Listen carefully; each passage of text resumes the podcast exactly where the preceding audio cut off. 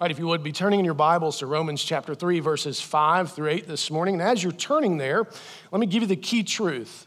Uh, and I've added a word, so if you have a pen, it would be good for you to add this word to your bulletin, uh, and if you don't, to add it to your mental framework.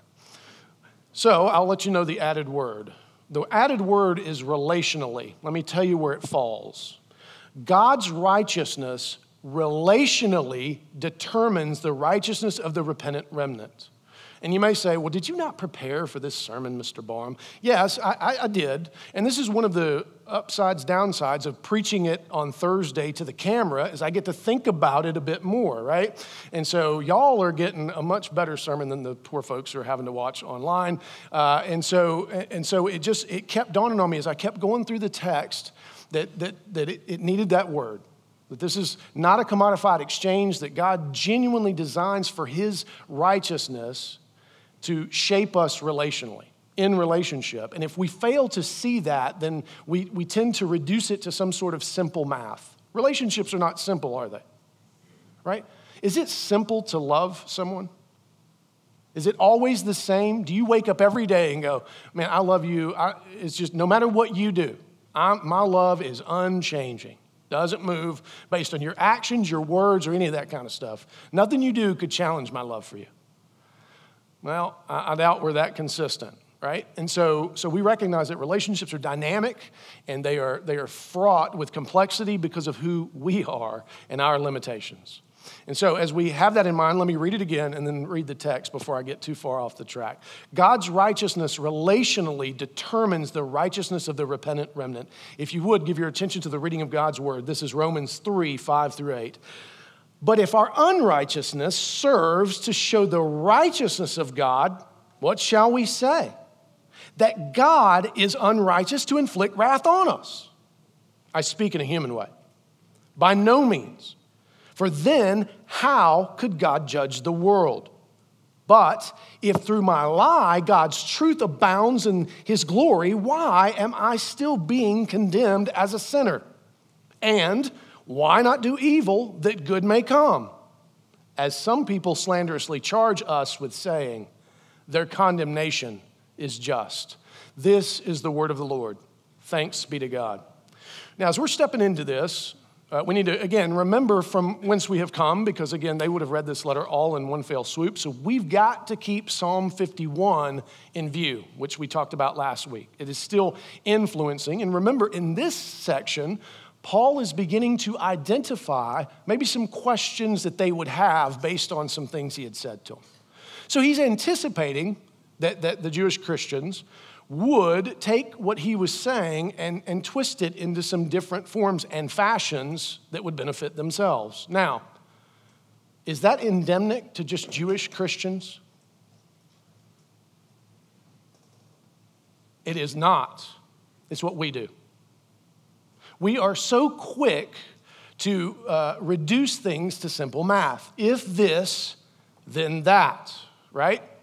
And so we, we have this predilection within us to try to say that God is bound by certain things, that he has no choice but to act in certain ways, uh, f- following up certain ideas, right? Whether they're philosophical or otherwise that we think we find in Scripture.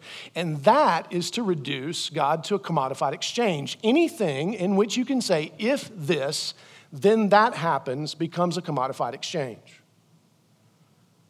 How many of you have the expectation that every time you do something in your marriage that your spouse will re- respond exactly the same way as has been determined. Parents how many of you have had to say did not i just tell you? Right?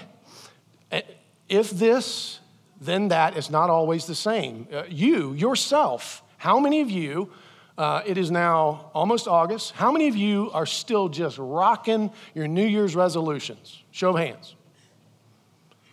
If you make a resolution, then what?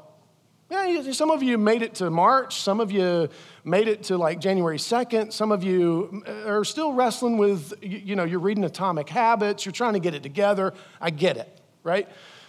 But we need to understand that if the, this, then that statements, when it comes to us as people, I'm not talking about in other realms of like chemistry and forestry and biology and other things. I'm talking about relationships which are different than those things, right? Because remember, we are not deterministic beings in the sense that we are above all of the determined. We are crowned with honor and glory. We bear God's image.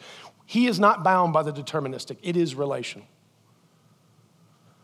And so here's what, what I would ask, and what Paul's trying to get them to, and this is what he's arcing to as he is leading, actually, ultimately, to Romans chapter 8.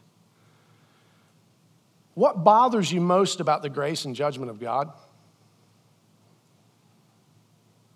Are you bothered as you read scripture as to how insanely gracious he is to sinners? People that we feel like need to read a certain article on the internet or need to read a certain book that we have determined for them or that, that just need to know how to behave better. If this, then that. Are you struck at all by how judgment begins in the house of the Lord? By how often Jesus' harshest words were for the people who should have known better, the Pharisees themselves? And how does that play out in your life? Are you as gracious to sinners as God is? Are you as hospitable to sinners as God is? Are you as exacting on your own religious heart as God is? Do you place yourself in the dock before the world has to? Do you measure yourself against the righteousness and character of God as displayed in the person and work of Christ? Do you view it as simple math equation, if this, then that, that seems to bind God's responses? Are you constantly trying to paint God into some sort of corner with a commodified exchange? Only you can kind of sift through and answer and wrestle with this, and you need to. We need to. Because God loves us. God loves us too much to let it be reduced to some sort of simple exchange. That is not love for everything to work mathematically. And so, fortunately for us, God is love. So it is consistent with his character to engage with us in a loving fashion, which is far greater, actually, than, than tongue or pen could ever tell. And which nothing can separate us from. Do remember Romans 8, that glorious pinnacle that he takes this church and us to eventually. We'll get there in 2023 or something, I don't know. And so it's important that as we start out, that we recognize that what Paul is doing is having a conversation with them to try to deconstruct the commodified exchange. Because he knows, he's essentially said to them, You have misused your Jewishness. You've misused the means of grace, the tools that the Lord gave you to serve and love other people. You reduced it to simple math. If we are circumcised, then we are better than the Gentiles. If we have been given the law, then we are better than the Gentiles. If we are the people of the covenant and the promised land, then we are better than the Gentiles, which is a suppression of the truth of God, is it not? And so think about how many times we treat sinners with if then statements of our greaterness. Now, did I just say that you can't call sin sin? Did I just say, anybody think I just said that? I did not. In fact, remember, as God's repentant remnant, we are to take sin more seriously than anybody in any given room. And we are to be the most creative people in terms of reconciliation of anybody in any given room. That's who we are to be because God is, right? Does God take sin seriously? Yes, he sent his son to die for that sin. And there was agony involved, and it was real. And Christ cried from the cross, My God, my God, why have you forsaken me? And he was separated from him for a time, which to us, as you stand back and go, Three days ain't that long. You ever heard of the theory of relativity? I encourage you, I don't encourage you, I can't encourage you, but if you wanted to do this experiment, a, minute's worth of pain versus a minute's worth of pleasure, which is longer? I, will answer that if you like. Nancy's busy right now. She's in worship. Call back later. All right, so it's very important that we understand what Paul's doing here. Uh, he, he's, he's, he's going on something, but he's also teaching us something very important. He's teaching us what our predilection is whenever we get decentered. Whenever we get decentered, the pendulum often swings hard the other way toward an equal and devastating untruth. And always what we're doing is trying to get out from under anything that, would God, that God would try to impose upon us. That is our natural predilection. You need to understand that about yourself. You need to be aware of it so that when it happens, you can mortify it. The other thing that Paul's teaching us that's very important is we ought to ask questions. We should take our doubts our questions, our concerns, our simple math to the Lord Himself. We should use every resource available to us because we genuinely care about God's righteousness. We care about being in right relationship with Him. We should desperately want, despite our questions, and, and trust that the Lord will answer them in time and use the people around us for that purpose who have that expertise, who can speak into some of that stuff. So, so yes, we're going to wrestle with stuff. That's not the problem. Yes, we're going to have questions and doubts. That is not the problem. The problem is if you treat it as a commodified exchange and you don't take it before the Lord. So he's teaching us something that we need as a repentant remnant. And so let's get into what he's saying here as we see yet again that it's God's righteous plumb line. Do remember, it's God's righteousness by which everything is measured. And if you're wondering, what is that? Well, Exodus 34, 6 and 7 is a good place for you to go. That's the character of God, which is the plumb line. We also had the text from last week, right? From, from, from Micah chapter 7, 18 through 20. That, that anything that describes God's character the fruit of the Spirit, anything that describes God's character as displayed in Jesus, is a helpful thing for us to use as plumb line, right? And just for the questions from last week can the people that are around you accuse you of delighting in steadfast love? That word is a pretty interesting qualifier, is it not? What does it mean to be steadfast in love? Not easily moved, in it for the long haul fixed on the relationship. How often do we communicate to people, it's not you that matters, it's my rightness that matters more than you? And so he steps in and says, Look, I'm anticipating you'll, you'll wrestle with this. But if our unrighteousness serves to show the righteousness of God, what shall we say then? And he's anticipating this would be their response that God is unrighteous to inflict wrath on us. So what he's saying is, all right, look, if the ultimate goal, can we all agree that the ultimate goal is that God would be glorified? Is that the ultimate goal of creation?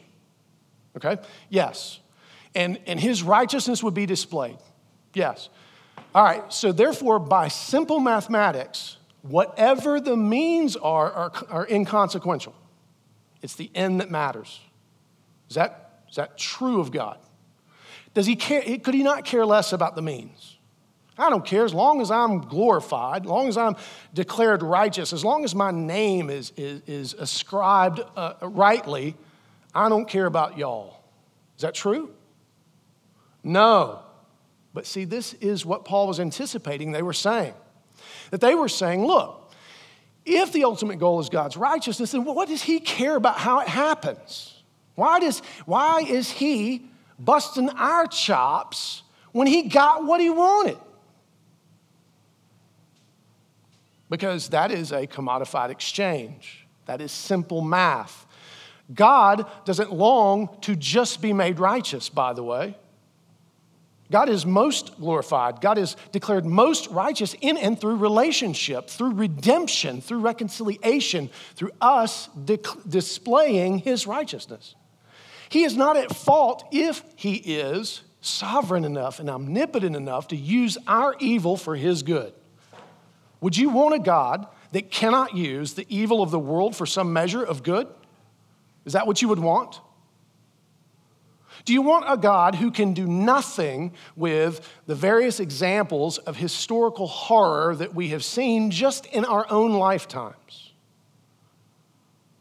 Do you, do you want a God who can do nothing with your marriage that is crumbling, your child who has gone prodigal? Do you want a God whose hands are tied by our evil?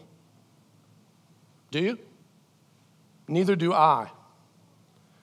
Do you want a God who doesn't care about the means, who will use you in any way he chooses and cast you aside once he has gained what he wants? No, you don't want that God either. And so, this is what Paul is pushing against. He's telling them, showing them that you have failed to understand God's genuine desire to be in relationship with you, which is far more dynamic and beautiful and complex than all your simple math. And if you notice, what is it that the Jews are really trying to get out from under in this line of questioning? They don't want to be judged. And really, they don't want to even be disciplined, which is part of relationship, right? What good father, what good mother doesn't discipline their children? That is part of relationship. What good friend doesn't tell you when you are train wrecking your life with your sin? What good church member doesn't come and say, Pastor, are you doing okay? I, something seems off. What, what, what would we be if we didn't genuinely care about the condition of one another in this way? Praise be to God that He shows us it's not simple math. And you've been equipped by virtue of repentance. You do understand that repentance is a relational thing, right? When is the last time that you, you looked in the mirror and you said, Self, I'm sorry for all of the donuts I've eaten from January to now? It's beach season, and this is going to be terrible. Is that what you do? Do you do that? Is that so? No, you don't. You may kind of be mad at yourself, but that's a whole different thing. You don't repent to yourself. Repentance is a relational thing, it only occurs in relationship. We make too little use of it. And we need to understand that all sin is an affront to God. This is what David teaches us in Psalm 51. He says, I have sinned against you and you only, O Lord, or primarily. And so it is important that we recognize that in order for us to benefit most from the relationship that we have with God, repentance must be a continual and critical component. Not that we, it's not worm theology. No, this is actually what lifts us to recognize we have been crowned with honor and glory. You wouldn't go to someone and repent if what they were going to do is strike you down harder and harder each time you came. But what does God do each time you come who are in union with Christ? He lifts you up evermore, evermore. Because, and that doesn't give you license to sin, it doesn't, because that will actually keep you from Him. What it gives you license to do is worship and know that you need not fear Him in that sense. We must take sin seriously. God is not to be mocked, and He will not be mocked. And yes, He will discipline you. But that is not the worst thing that can happen to you is you be told you're wrong. You're finite. I've been convicted of this. the Lord has been on me. Uh, I was at daily grind, as I am oft. And there was a group of guys sitting at the table next to me, and they were having a pretty intense theological discussion, okay? And they had beards, so you know it was legit, right? And so, and so, uh, and so they were, man, they were talking very firmly about eternity past and eternity future and dispensationalism. And then they started talking about Presbyterians. And it wasn't accurate. And I, fl- I started to kind of twitch and flinch. I couldn't turn my music up loud enough to get it out of the system. But the Spirit actually, uh, for whatever you think about this, the Spirit pricked my heart and said, Don't, it's not about the information. It's about what you sound like when you talk about similar things. And I was almost sick to my stomach because I realized how arrogantly I talk about events in history how arrogantly I am, prone to give an opinion on a matter for which I have zero expertise. I've invested very little, right? But man, I'm firm. And it was helpful, it was a beautiful moment to help me to see that, that too often my greatest concern is being right. My greatest concern is that someone else recognize my intellect or recognize uh, something about me instead of just allowing myself to be loved by the person sitting across me who could care less what I know about what happened in America in 1919. Which is insanely funny that I would be firm on anything that happened in America in 1919, having not been there and recognizing all history kind of gets reductionistic, and we keep trying to make sense of narrative of, of different things, and there's all kind of historical fallacies, right? And it's not to say that we can't know anything. I'm not, I'm not leaning toward relativism. What I am saying is what we know firmly, we don't declare the firmest, which is who God is, which is who Christ is. And too often we're waxing on about things for all the wrong reasons. And so it's going to be a process because immediately I prayed, I was like, all right, God, well then transform me, right?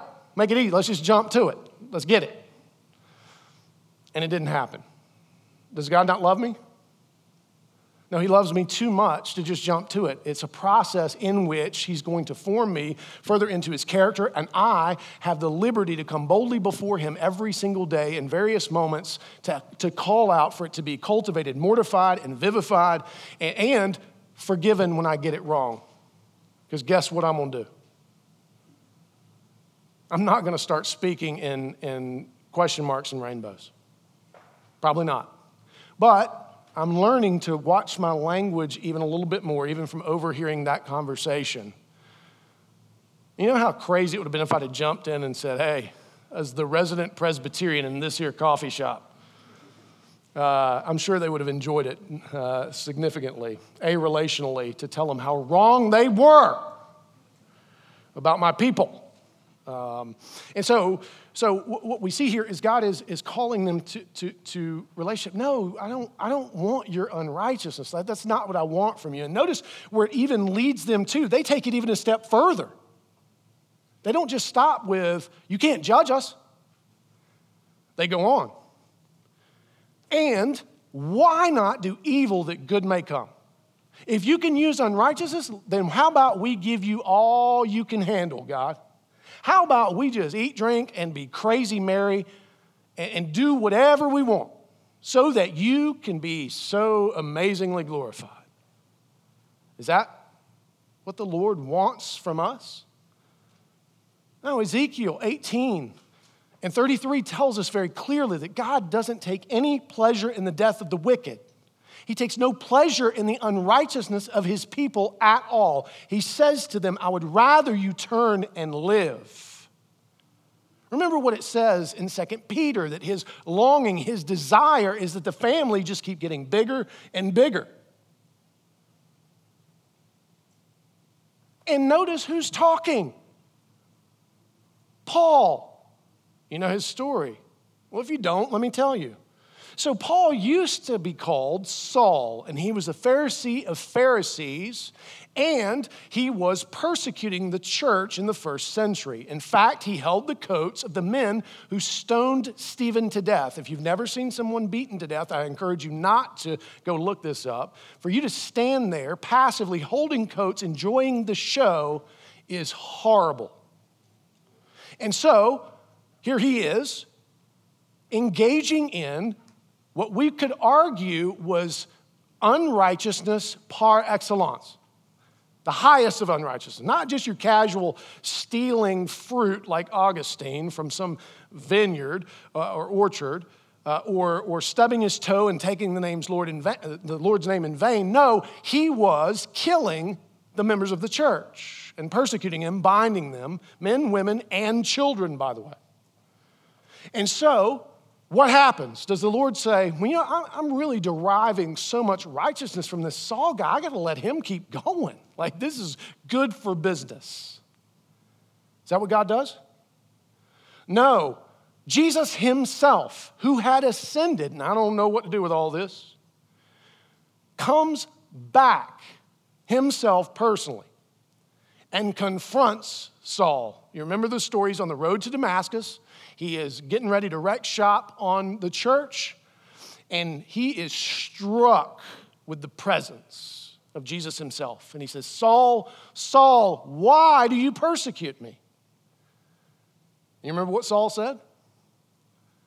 Uh, bro, uh, who are you? Because this is freaking me out.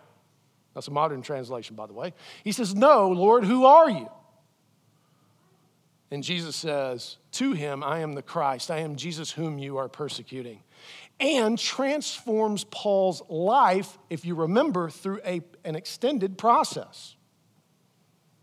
So here's Paul as, as he is speaking to them as the best example of why what they would be thinking is patently untrue. He does the same with the woman at the well. He does the same with the woman caught in adultery. He does the same with the woman who washes his feet at Simon the Pharisee's house. He does the same with Zacchaeus, that wicked tax collector. He does the same with Matthew, that wicked tax collector. He does the same with those fishermen, with all those doubters, right?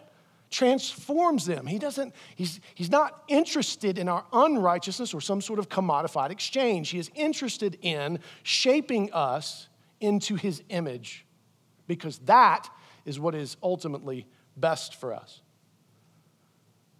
So, what a gift that, that, that we would have this. And notice how Paul goes on a little further. He says, Now, what's interesting is this is worldly thinking. Because the world is actually using what you just said to charge us with being overly gracious, with forgiving too much the world is actually charging us with letting things go. And in a sense, they're right because you lack repentance and transformation. Remember what Jesus said the world will know who you are by the love that you have for one another. Is that not relational? So, if we don't relate to each other, then what does the world have to work with but really bad ideas from their sinful minds? And so their condemnation is still just. And that should matter to us that people are perishing. Remember the great words of Spurgeon. Yes, people are going to go to hell, but they ought to be jumping over our bodies because we lay down before them to keep them from there. It ought to be that they go with bite marks and nail marks from us who try to keep them from that. Now, again, you get tangled up in the, well, the theology of no, it's, it's, it's, a, it's an example. It's an illustration. It's not meant to be prescriptive, but it does describe something that ought to be true of our hearts. We should not be excited about those who are going to perish. And we should not be excited about how God will use our unrighteousness. No, we should be repentant. It should be that we would long to look like Him according to Him. Listen to what Charles Hodge says about this passage. Now, you got to be careful because some of y'all are going to get tangled up in the word piety because we, we've turned that into a bad word somewhere along the way. But in the words of Charles Hodge, it's, it's a good word. He's saying it is a mark of genuine piety or humility to be disposed to always justify God and to condemn ourselves. Right? So that God would be true and every man a liar, so that when God is judged, he is found just. Psalm 51. On the other hand, a disposition to self justification and the extenuation of our sins, also known in modern vernacular as sin splaining, however secret, doesn't matter if you say it out loud, it can be in the heart is an indication of a want of the proper sense of our unworthiness and the divine excellence, which I would argue goes further and makes it impossible for us to know how deep the Father's love for us. So, my question to you is whose righteousness is more important to you, yours or God's? Now, if you've been listening, you realize that is a trick question. Why? Well, because if you're actually concerned with yours, you would be most concerned with God's. And if you're most concerned with God's, you are most concerned with yours. If you are only concerned with yours, then that is not good. If you are only concerned with God's, it leads you to what the Jews were thinking a commodified exchange. You cannot be concerned with God's righteousness that you don't think of it relationally. That is critical. And so, what, what are the ways in which God's righteousness is being relationally formed in you? How are you being shaped by who God is instead of what's going on in the world? Instead of what's going on in your house, instead of primarily by what's going on at your job or at school. What's forming you? It will be a battle, correct? Scripture calls it that. You will suffer to grow in character and hope and other things. That is our benediction week in and week out. It is not going to be easy because of your sinfulness. It's not going to be easy because of their sinfulness. It's not going to be easy because of the fallenness of the world. But it will be possible because God is involved, because all things are possible in Him who loves us and sent Jesus to die for us and called him forth from the grave so that we could walk in newness of life and called him to the right hand of the throne where he sits and intercedes for us and sent the Holy Spirit to fill us so that we would have everything we could need right where we are. And called the church to gather together to display his love and sent the church into the world, not to become like the world, but into the world to declare this truth. So, Romans 3 5 through 8 teaches us that God's righteousness relationally determines the righteousness of the repentant remnant. And what a gift it is to us that we would get to have our faith nourished on a day in which we've been challenged by God's righteousness to be reminded of what Christ has done for us and the finished work of that and how his righteousness has been imputed to us. It is not something that you have to earn, it is something you are called to enjoy. That's the difference. That's the beauty of relationship. And praise be to God that when we don't enjoy it, he stirs within us conviction and calls us before the throne to receive not his judgment, but the mercy and the grace that we need in that time of trouble. And remember that Jesus was concerned with his disciples and how they were going to remember his work on their behalf, and how in that meal, he grabbed bread, which he knew they'd have often. He said, This, this is my body given for you. And in that statement, what he was saying is, I will satisfy God's wrath on your behalf. And I will take all of the shame and all of the guilt, cast it as far as the east is from the west, never to be dredged up by God, and I would encourage you not to dredge it up either. And that should allow us to breathe. But that wasn't all he did. He took the cup and he, and he raised it and he said, this, this is my blood poured out for the forgiveness of sins. It is the new covenant. It is actually the fulfillment of all of, the God, all of God's promises. Yes and amen, and you are filled with it. Now go and live it out in the power of the resurrection. What a beautiful thing that from start to finish the Lord provides. And He provides because He loves us and He provides because He wants to be in relationship with us. This should cause us to awe and wonder and be humble. Now, for those of you who don't believe in Jesus, this is not a this is this meal is not for you. This is not a declaration that you, you want to take part in. It's okay for now. But I would call you to consider why it is you would reject so wonderful, beautiful, and deep an offer from someone who loves you so de- dearly. And for those of you who are, uh, think that there are those you can declare are unforgiven, that you hold within your power the ability to say those people don't belong at this table and they don't belong in heaven for whatever reason that may be, you can't take of this table either. The reason being is you are putting yourself in the position of God. And you need not eat and render to yourself the judgment that you are applying outwardly to someone else. But for everybody else who knows they desperately need to have their faith nourished, who want every means of grace, regardless of the circumstance, regardless of the taste, regardless of, of what it may be in its exterior, to know what the Spirit does to us on our interior.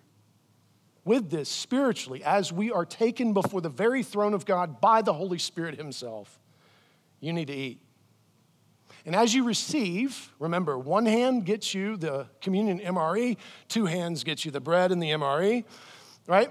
And that's, that's kind of how that works. But when you receive, as you are going back, meditate on God's righteous relationship with you, his longing to see you made in the fullness of what he intended, that your humanity as Christ so fully displayed in his perfect being, that, that we would taste and see of that goodness. Meditate on that, and then when we get to take and eat together as family, do so with great joy, great acknowledgement of God's love for us. Let's pray. Father, thank you that you grant to us so much. You were so good to us. Yes, we overlook things. Yes, we minimize things. Yes, we try to reduce it to simple math. Yes, we are guilty of forgetting the relationship. Yes, we, we are obstinate. Yes, we are entitled. Yes, Lord, we need Jesus. Thank you that you have provided him for the fullness of our brokenness, our sinfulness, our rebellion, our evil. And more, Lord, thank you that He rose again to newness of life so that we too could walk in newness of life. Would you help us? We need it in our marriages. We need it as parents. We need it as coworkers. We need it as single folks. We need it as students. We need it as sons and daughters. We need it as church members. Help us, Lord, to be the repentant remnant shaped by your righteousness. That our biggest concern would be are we displaying your character as described? In Scripture. Form us as instruments in your redemptive hands for the life of the world. Use this table as part of that. In Christ's name, amen.